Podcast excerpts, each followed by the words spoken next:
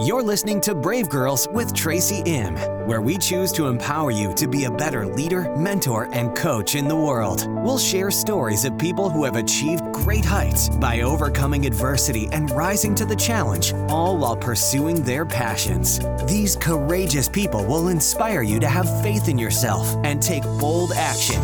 Right here with the host of Brave Girls, Tracy Im.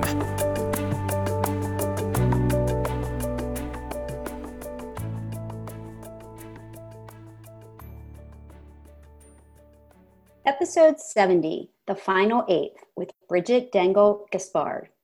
Today's Brave Girl is Bridget Dengel Gaspard, a licensed social worker and creativity coach living in New York City that's also appeared as a SAG actress on the daytime soap opera A Guiding Light, and she's also done stand up comedy. Bridget's energy is contagious, and it comes across in the interview as she shares her story and what she's focused on teaching the rest of us.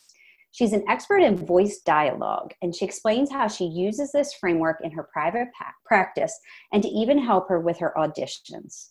Bridget shares with us what voice dialogue is and how it can be used on your personal transformational development path. She's an active workshop presenter and teaches social workers, nurses, coaches, body workers, mental health practitioners, psychologists, psychiatrists, and others. We also talk about how so many of our beliefs and habits are formed in our subconscious before the age of seven or even in utero, and why we need to interrupt the patterns and pay attention to our self talk. Bridget's book, The Final Eighth, is scheduled for release next year. She coined this term as she watched her talented, energetic, and motivated clients stall in front of their finish line for no good reason. The final eighth refers to the transformational process of taking the steps necessary to complete a project, finish a goal, realize a dream, love yourself, and flourish. I love that Bridget has uncovered this phenomena and that she's put it into a book form for high achievers to better understand what makes them stop before the finish line. So let's go and learn all about voice dialogue and the final eighth with Bridget Dengel Gaspard. So, welcome to Brave Girls with Tracy M. Today I have Bridget Gaspard with me, and she's based out of New York City. She's a licensed social worker, and I was referred to her by Lisa McCall, who, if you recall, she was on episode 31 of Brave Girls on being human. And I had met Lisa at the Baltimore Book Festival. And when I have my guest on, I always ask them to refer me to some other Brave Girl that they think would be an interesting guest. And Lisa referred me to Bridget. And Bridget is an expert in inner voice dialogue, and she's created a whole body of work around that in her in her work.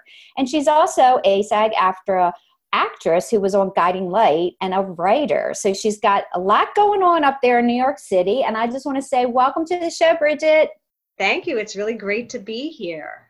Yeah, so tell us more about what inner voice dialogue is and how you kind of came to develop this methodology and framework and structure around what you teach other, I guess, uh, therapists and social workers and, and others um, about. Yeah, absolutely. It's yes, but and also people who just want to be, have personal growth. Um, and in fact, Lisa took my uh, voice dialogue training because it's really a phenomenal technique. And I didn't create it. I, my mentors are Hal and Sidra Stone, and they're a married couple. They're psychologists, and they okay. created it since the 1970s and beyond. And the premise is that we all are composed of different selves. This is a healthy personality, and and so that's so with voice dialogue, you actually dialogue with different aspects of yourself, different subpersonalities. We use all those words interchangeably. The idea being that every single self, no matter how dysfunctional, has a noble purpose, which is your protection, protecting your, your vulnerability. And so what happens also is that we limit who we think we are. We call that our primary self system. So if I am completely identified with being dependable and responsible and very, very pleasing and um, focused on making other people happy, there's nothing wrong with that. But if that's all I'm having access to, then that's a very limited life because there's a downside, of course, to pleasing everyone, just like there's an upside to having an inner critic. And a vicious inner critic is devastating, but a good inner critic is like a good editor. It says, hey, you have a standard, let's meet that standard. That would be an inner critic that wasn't poisonous. It just reminded you if you made a commitment to arrive on time and you're running late, it's not an inner critic being mean if it says, hey, you know, drop that phone call because you need to get in the car and go. And so we talk a lot about communication like as energetics. So an inner critic that talks with a terrible tone of voice and snarls, that is a, a what we might call a toxic inner critic. So in voice dialogue, you keep all of yourselves because we couldn't get rid of them anyway. And they all have gifts and they all have stings. And then you get a direct relationship with them and you understand what the gift is. And also you get to kind of dance with your different parts and decide what which should lead and which should fall back depending on the situation. And I sometimes think voice dialogue has a very boring purpose, which is more conscious choice. Boils down to that. But think of the freedom and liberation in having literally more conscious choice about anything, including doing nothing because we have a lot of doer selves, especially here in New York City. Do, do, go, go. And so it could be disowned. It could be very hidden, this part that just wants to be a beach ball. Right, right. Yeah, I didn't realize that you could have a good inner critic. I guess I had always thought that the inner critic is is always got to be toxic um, or beat you beat yourself up. You know, like oh, here I go again. I'm stupid and I didn't show up one time or Right. So no, we well, the other thing we teach with voice dialogue is that all of ourselves have teachers and many of them are our early caregivers. So they think those early rules still apply. And actually when I work with people moving into like bigger roles, which I know you do as well, sometimes they get devastated when I'm like, look, you're a very hard worker. Your work harder selves are actually not going to get you the promotion. You need to be more open to socializing or these other things that are maybe are scary to a client. So the same with an inner critic. It's only toxic in its delivery method. The inner critic wants you to do well. So if you had a really uh, if you were if your inner critic took in some really sharp messages say from teachers and parents it's going to treat you that way but really even those teachers and parents wanted you to not fail wanted you to not be abandoned and so that's how we look at it. Sometimes I think a voice dialogue is a detox. Mm. So you get to keep the assets because a good editor, as you know from writing yourself, is is wonderful to have on your team. But you can't start with the editor when you have a blank page. An editor will just only keep your page blank because there'll, there'll be too too there won't be any bravery in saying, "All right, we got to start with something." Right. That's when you make want to uh, like literally bring in your brave selves that are like, this might look stupid. I don't care. We're starting at zero. I'm going to write down what I know about, say, money and bravery and that kind right. of Right. I also didn't realize about what you said, the noble purpose. It's to protect your vulnerability. I've never heard it said that way, but that makes so much sense. Yeah. Um, and and also I think, you know, the other thing Lisa and I have in common is the Vision Quest world. And so she mentioned the loyal soldier, that we have parts of ourselves that their modes are outdated as well as maybe even their goals. And so when I work with people down the when they get to know their inner selves after a while, they're like, well, what what can we do to with this self? Like an inner critic actually may have a job that it's totally outgrown. So then what could an inner critic actually help with? Let's say you're starting a new business and your inner critic needs to be there to see if the the credit that you want to get is actually in your best interest or is it in the bank's best interest. So that you really use you start to use these parts as allies but you don't ask your inner critic to be soft and fuzzy.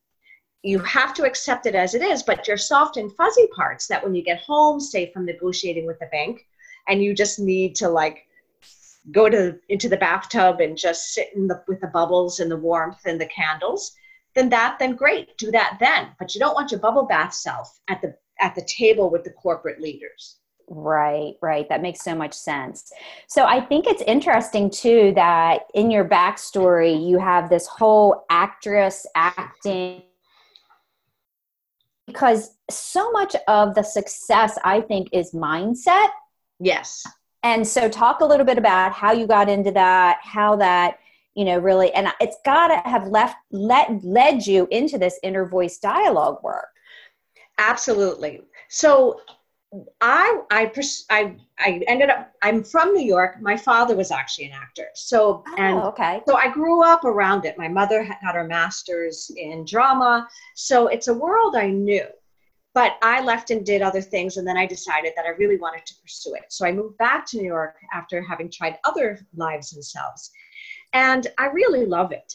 And so, but it's hard to pursue as a living. Um, Yes. and that was the part, you know. But I did, I, as you mentioned, I'm in the unions and I had um, pictures and resumes and did the whole thing. And in fact, you're absolutely right um, that one thing leads to the next. So it wasn't until later that I realized all my entrepreneurial skills I learned as an actor. I used to have, I'm making it up, but something like 24 uh, employers every year because I'd I'd work on this film, everything subcontractor. So I learned to uh, think like a freelancer. Um, I had to do my own marketing as an actress. I, and so I started to develop systems. Who had I contacted? How long had it been? What had I let them know? And then I realized that when I did move into my own business, now I'm in private practice as a creativity coach. Not that I didn't have to learn things, but I had already had the mindset. And I didn't expect an employer to give me goals i'm self-initiating. So there's so many skills that happen. And even working with people when they're in say a career transition or they've gotten the promotion they want that demands other skills you want to look back and say well what what do you already have? Like if you know how to market but you don't know how to do social media well great you still you then you know the really important things about marketing. Now you have to learn how it works with social media or that kind of thing so it was as an actor though i was looking for um, something to like i just felt stuck creatively even as a performer. And that's when i discovered voice dialogue. I my actually my father had recently died and i come from uh, you know most people with a family that had issues um, and some dysfunction. And i was reading uh, healing the shame that binds you by john bradshaw which is a phenomenal book. He it was I mean, it's still selling millions and he has passed. And at the very end, and I don't like to call it this, but he had something like 80 pages of different alternative methods. And I read about voice dialogue there for the first time. And it was like, oh, whoa, what is this? And in those days, there were 800 numbers because, of course, it was in Northern California. So I called the 1 800 number and said, you know, who's doing it in New York? My instinct was find out more and i couldn't have i mean i'm so grateful. So then i started to i, I train in it and it really i use it as an audition technique. I work with performers because you need to have different aspects of yourself. Say if you're developing a character. Yes. say you're supposed to be a sexy hot thing but you're really much more of a librarian type and it's irrelevant how you look physically. It's not about that. It's about the energy so I might work with a performer who's more comfortable being the say the sassy, sexy librarian. But if they're going to literally um, book these gigs where they have to be sort of the the hot one on the beach, they have to be able to access that energetically. And just as distinctly, there's different energies for auditioning. And so I used voice dialogue for myself that way. And it was, and then you get to go back to your center, which is like, huh, I can be me with access to whatever I feel like. And so I do that a lot with performers as well. But as I studied it more, I was blown away by watching people get healed. It just, it's so expansive. It sounds simple, and it is in terms of what you do. You go to one part of the room and you just communicate as oneself. You come back to center, you go back to a different part of the room and communicate as a different self. But what it does is it, it expands you physiologically. It literally is transformative because your identity has shifted. You realize I am so much more than I ever thought I was. And it's so exciting. And so um, I got more and more intrigued about how to bring that into the world. And I also used it for daring to do stand up comedy. Wow, that's pretty brave.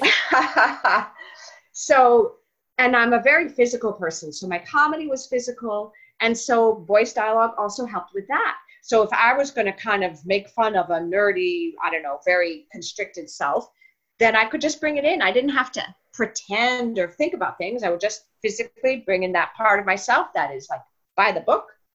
And um, and so it just i loved it and but again the transition happened when professionally i was just not making enough money it just wasn't interesting the roles i was getting and i didn't have enough power that i like i wanted some power by that i mean just empowerment right so i went back to school i always like to say to make my checkered past become a renaissance woman so um, and it was wonderful. And then I did, I got my license, and now I'm a licensed psychotherapist. I did, a, as part of my training for school, um, I went to Columbia University. I worked at a lot of inpatient units because I wanted to see people at their uh, most ill, A, so I could recognize it, but B, so I could.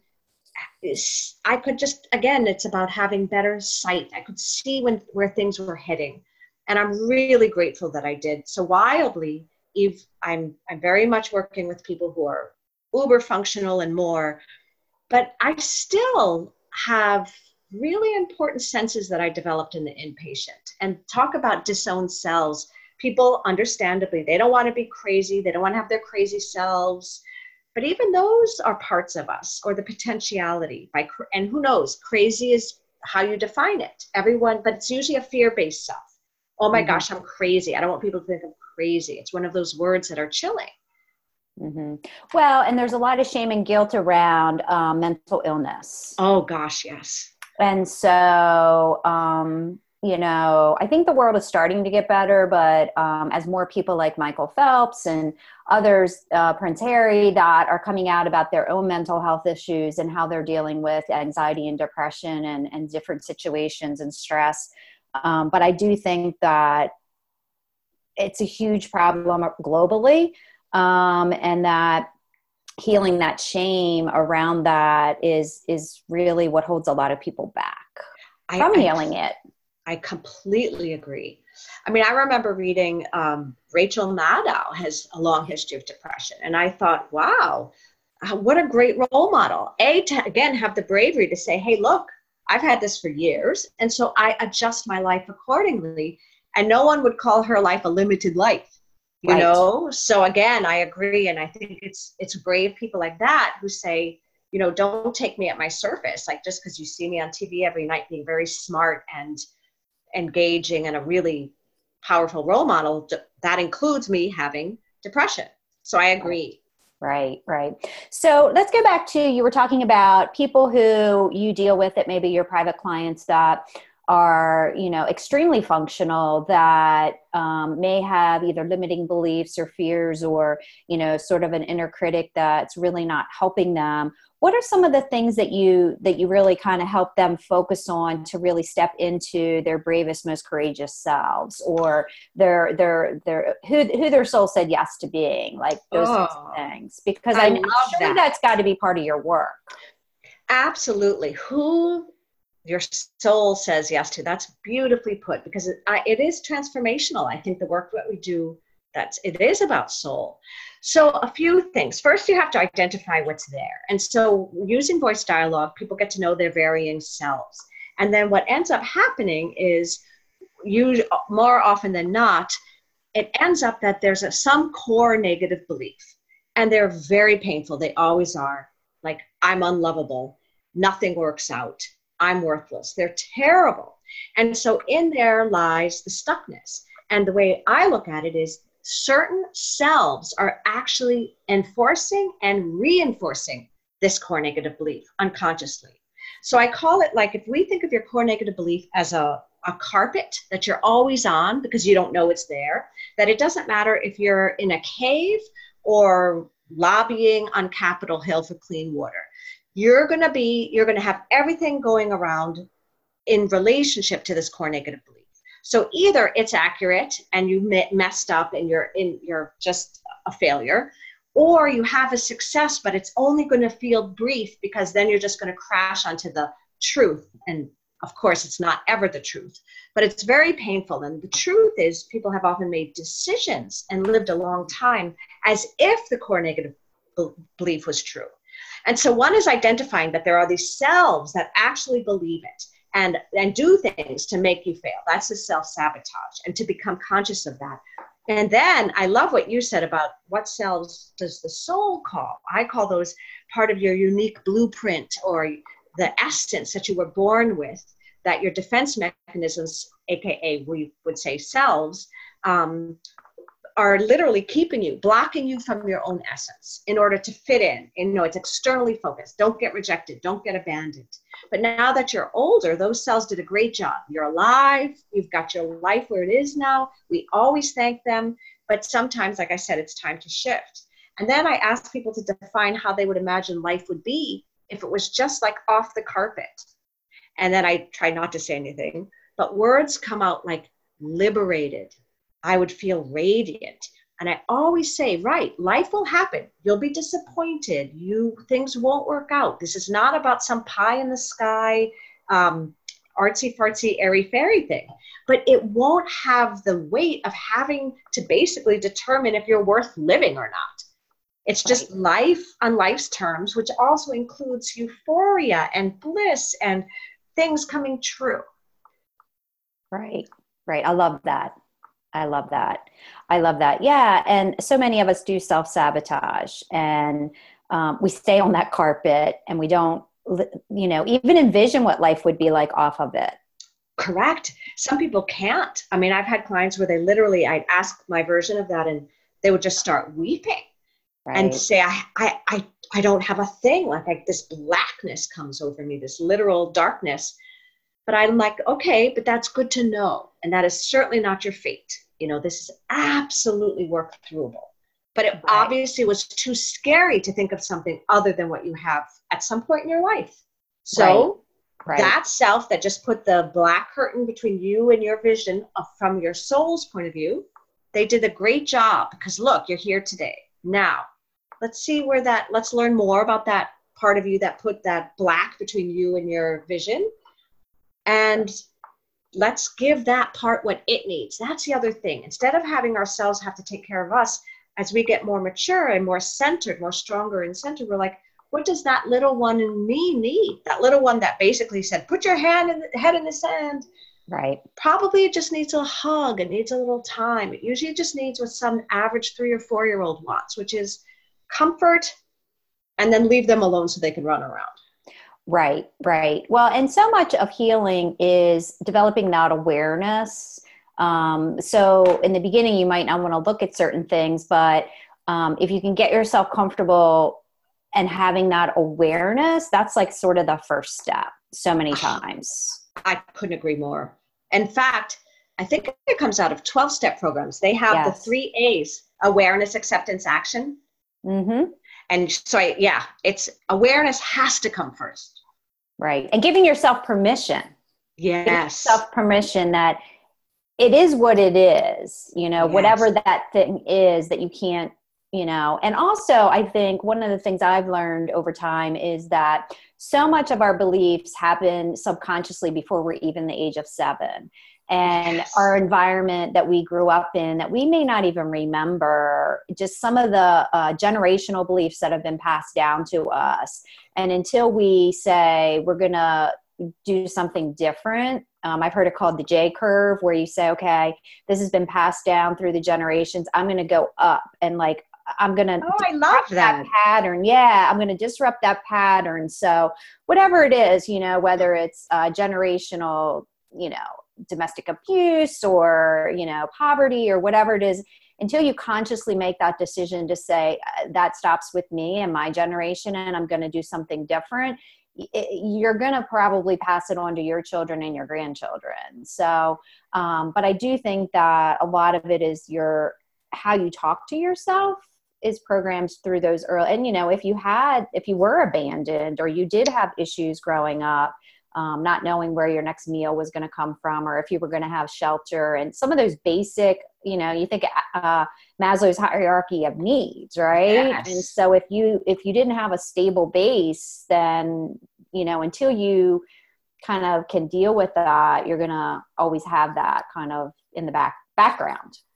Absolutely. And uh, i couldn't agree more. And also some of these cells literally started pre-verbal and i tell my clients well that's one of the reasons it's so hard to because it's not it doesn't respond to sense because it's not a verbal understanding that these very young parts of you have. They didn't, that's, that was pre developmental. Right. But they still are part of us. So I, I agree completely. And again, even just the awareness of that, oh, that's my inner two year old that just has tantrums. Yes. Okay, instead of instead of me just having a tantrum and then regretting it later because I said something I shouldn't or I or I said something to the person I shouldn't have, I can hold that little two year old inside. And sometimes I get very concrete and say you're at work and go to the bathroom because most people will not stop that right. and take your few breaths and just tell your two year old, you know, listen, I'm going to give you some ice cream. you and your favorite babysitter is going to take care of you right now because I'm going to go be an adult. And thank you for caring. I always say, you know, thanks for wanting the best for me, but right now we cannot have a tantrum. Right, right. So, talk a little bit about the Inner Voice Dialogue Center and the work that you're doing now, um, and what you're really, you know, offering out into the world in that in that realm. So, um, the Inner Voice Dialogue Center is uh, in New York, but there's voice dialogue is actually global. It's all okay. over the world, and so part of it is just to get the word out, which we're doing today. And in fact, I'll be teaching it for the first time as part of the catalog at Omega this oh, fall. I know. I'm very oh, excited. Oh, that's exciting. Very exciting. Five day training.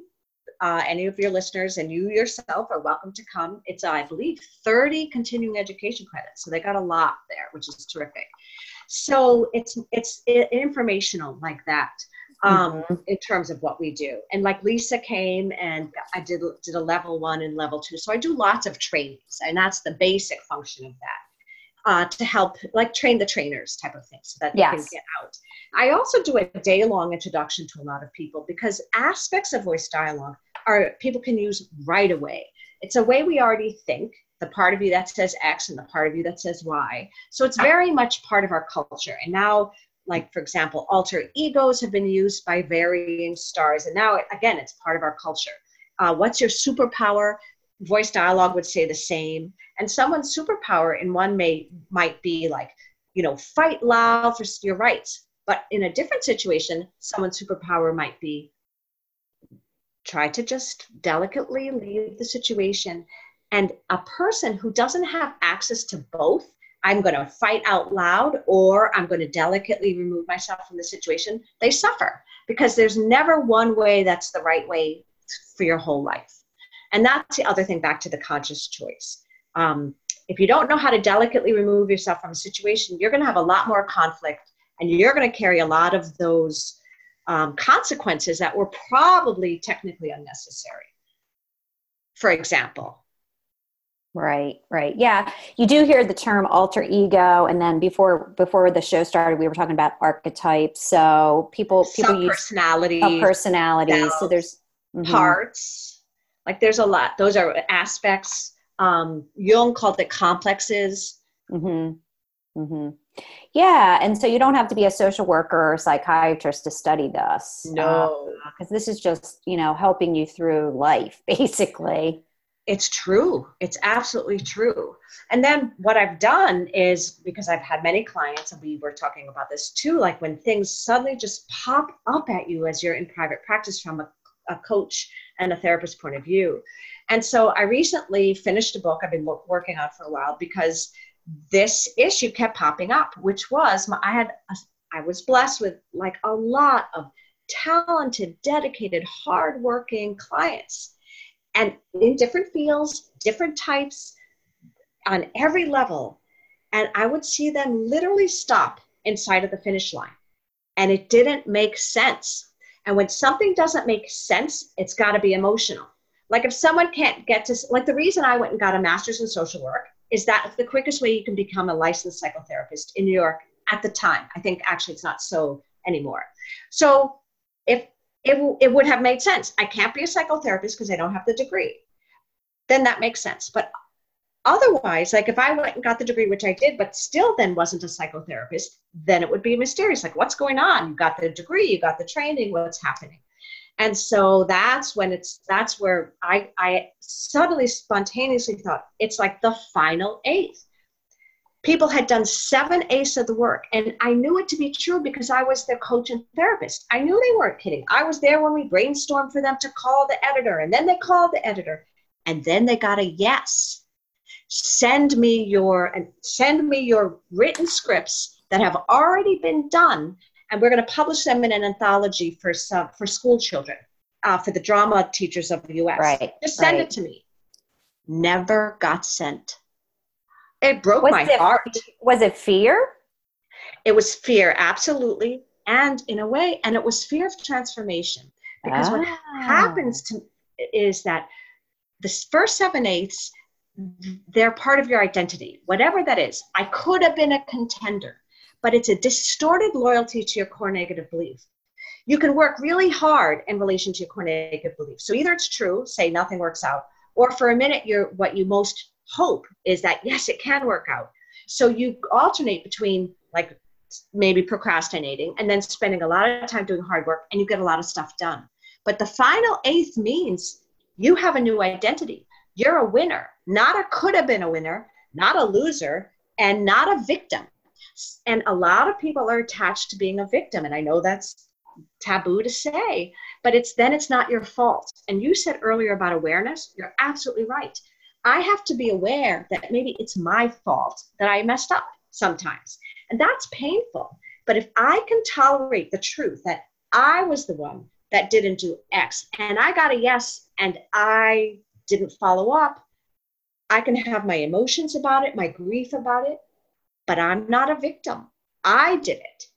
And so I think that accountability, I sometimes call it the M word, maturing, Mhm. that's hard and then letting people off the hook like if you had a very rough upbringing and then you end up being a success right. some, some people just don't want to if they feel unconsciously that they're not only functionality but they're thriving lets those people that genuinely hurt them in their past off the hook Right, right. So, what's the title of your book? Do you have a title? yes i call it the final eighth harnessing your inner selves to cross your finish line and it's really focused for finish line issues you know it's not the somebody who although you can use it for anything you could look to get started but i but it really is like wow i have done so much work. This is for motivated people like even your wonderful books. Like you get this far you Right. have the marketing plan you have your eh, things rolling you have You don't pull the yes trigger. Yeah, you don't pull the trigger. I love it. I'm going to read it. I'm going to read it. so, is it going to be out on Amazon or? I'm not sure at the moment. I'm in the Okay. publishing process, so Okay. um, I have Okay. a few people looking at it. So, it, it, but it will be published. However, that happens within a year. Absolutely. Okay, And well, I'm you, super excited. Sneak peek preview, if you like. Oh, absolutely. I'm so excited because I think, you know, a lot of us stop at the finish line or we get so close and then we we self-sabotage because we don't want to have that transformation and we'd rather stay in the victim. So, I think you're onto something. I think there's a lot of people out there in that in that category, I think where they would rather procrastinate and just say, "Oh, well, it didn't really work out," right? So Yeah. I think that's I think and especially high performers, right? That maybe you're trying to make a pivot or like you said, become a renaissance woman and then you say, Oh, well, who am I? And Yes. you know, so I mean, to be honest, and I am. Uh, it's it was my journey. I mean, that to me is my Mm. journey. I did that, and I talk about it in the book, and it's very painful. yes, yes, but yes, I yes. I got some yeses that I dropped, and I have real sadness about that. But what it did in terms of the larger picture, it gave me an eye. So when I saw it with my clients, it's only after seeing it in my clients that I recognized it as fully as I did in my own self. Oh yeah, because they're a mirror. They're They're- totally a mirror. yes. Yeah, yeah.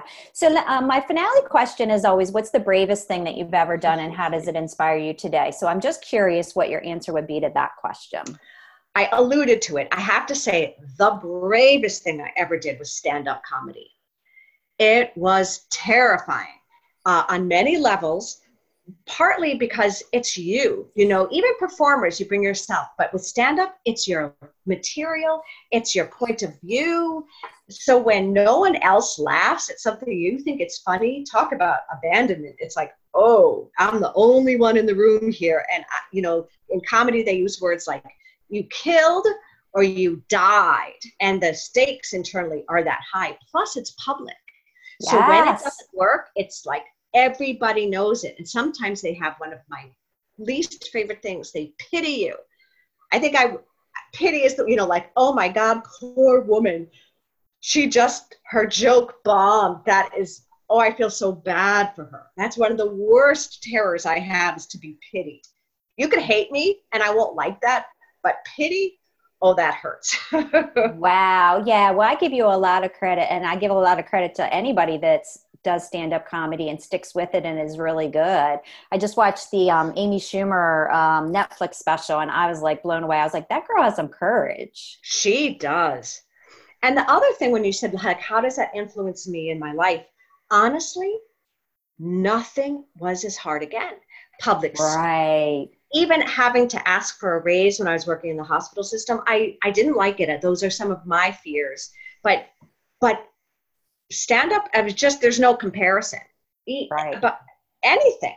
And so that still serves me. And so that's, you know, for to uh, if I uh, inspire other people to be brave, I'm not saying you have to do stand up, but doing stuff that scares you builds muscles for life.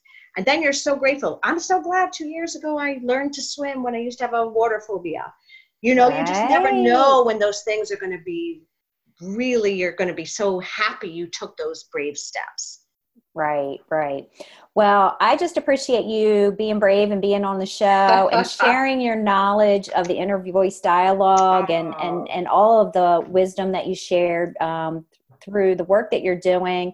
Um, I just want to say thank you. Uh, we will put links in the show notes to all of your information so that people can find you online and connect with you and know what you're doing out in the world. I know you said you have a newsletter, so if they want to sign up for your newsletter, they can do that.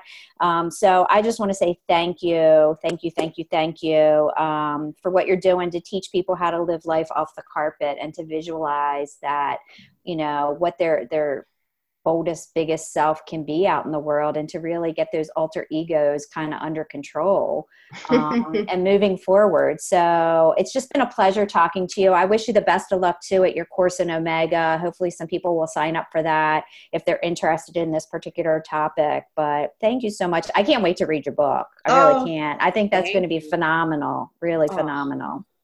Thank you so much and for having me. It's been an absolute delight. And I look forward to listening to more of your podcasts and reading your books too. Thank you. I hope you enjoyed this episode of Brave Girls with Tracy M as much as I did creating it. Each show is produced with you, the listener, in mind, as you look for inspiration and motivation from other brave souls as you pursue your desires. I'd love to hear your feedback, so please leave me a review on iTunes. I read every one. And check out my website, tracym.com, for more free resources. You can also join my list and sign up for my newsletter right from the homepage. Until next time, stay strong, believe in your dreams, and go do something brave. We appreciate you joining us for this episode of Brave Girls with Tracy M and hope that you enjoyed the show. For more information about today's episode, as well as additional free resources to help you achieve greatness in your life, visit tracym.com and sign up for our mailing list. Until next time, dream big, believe in yourself, and let your brilliance shine as only you can do.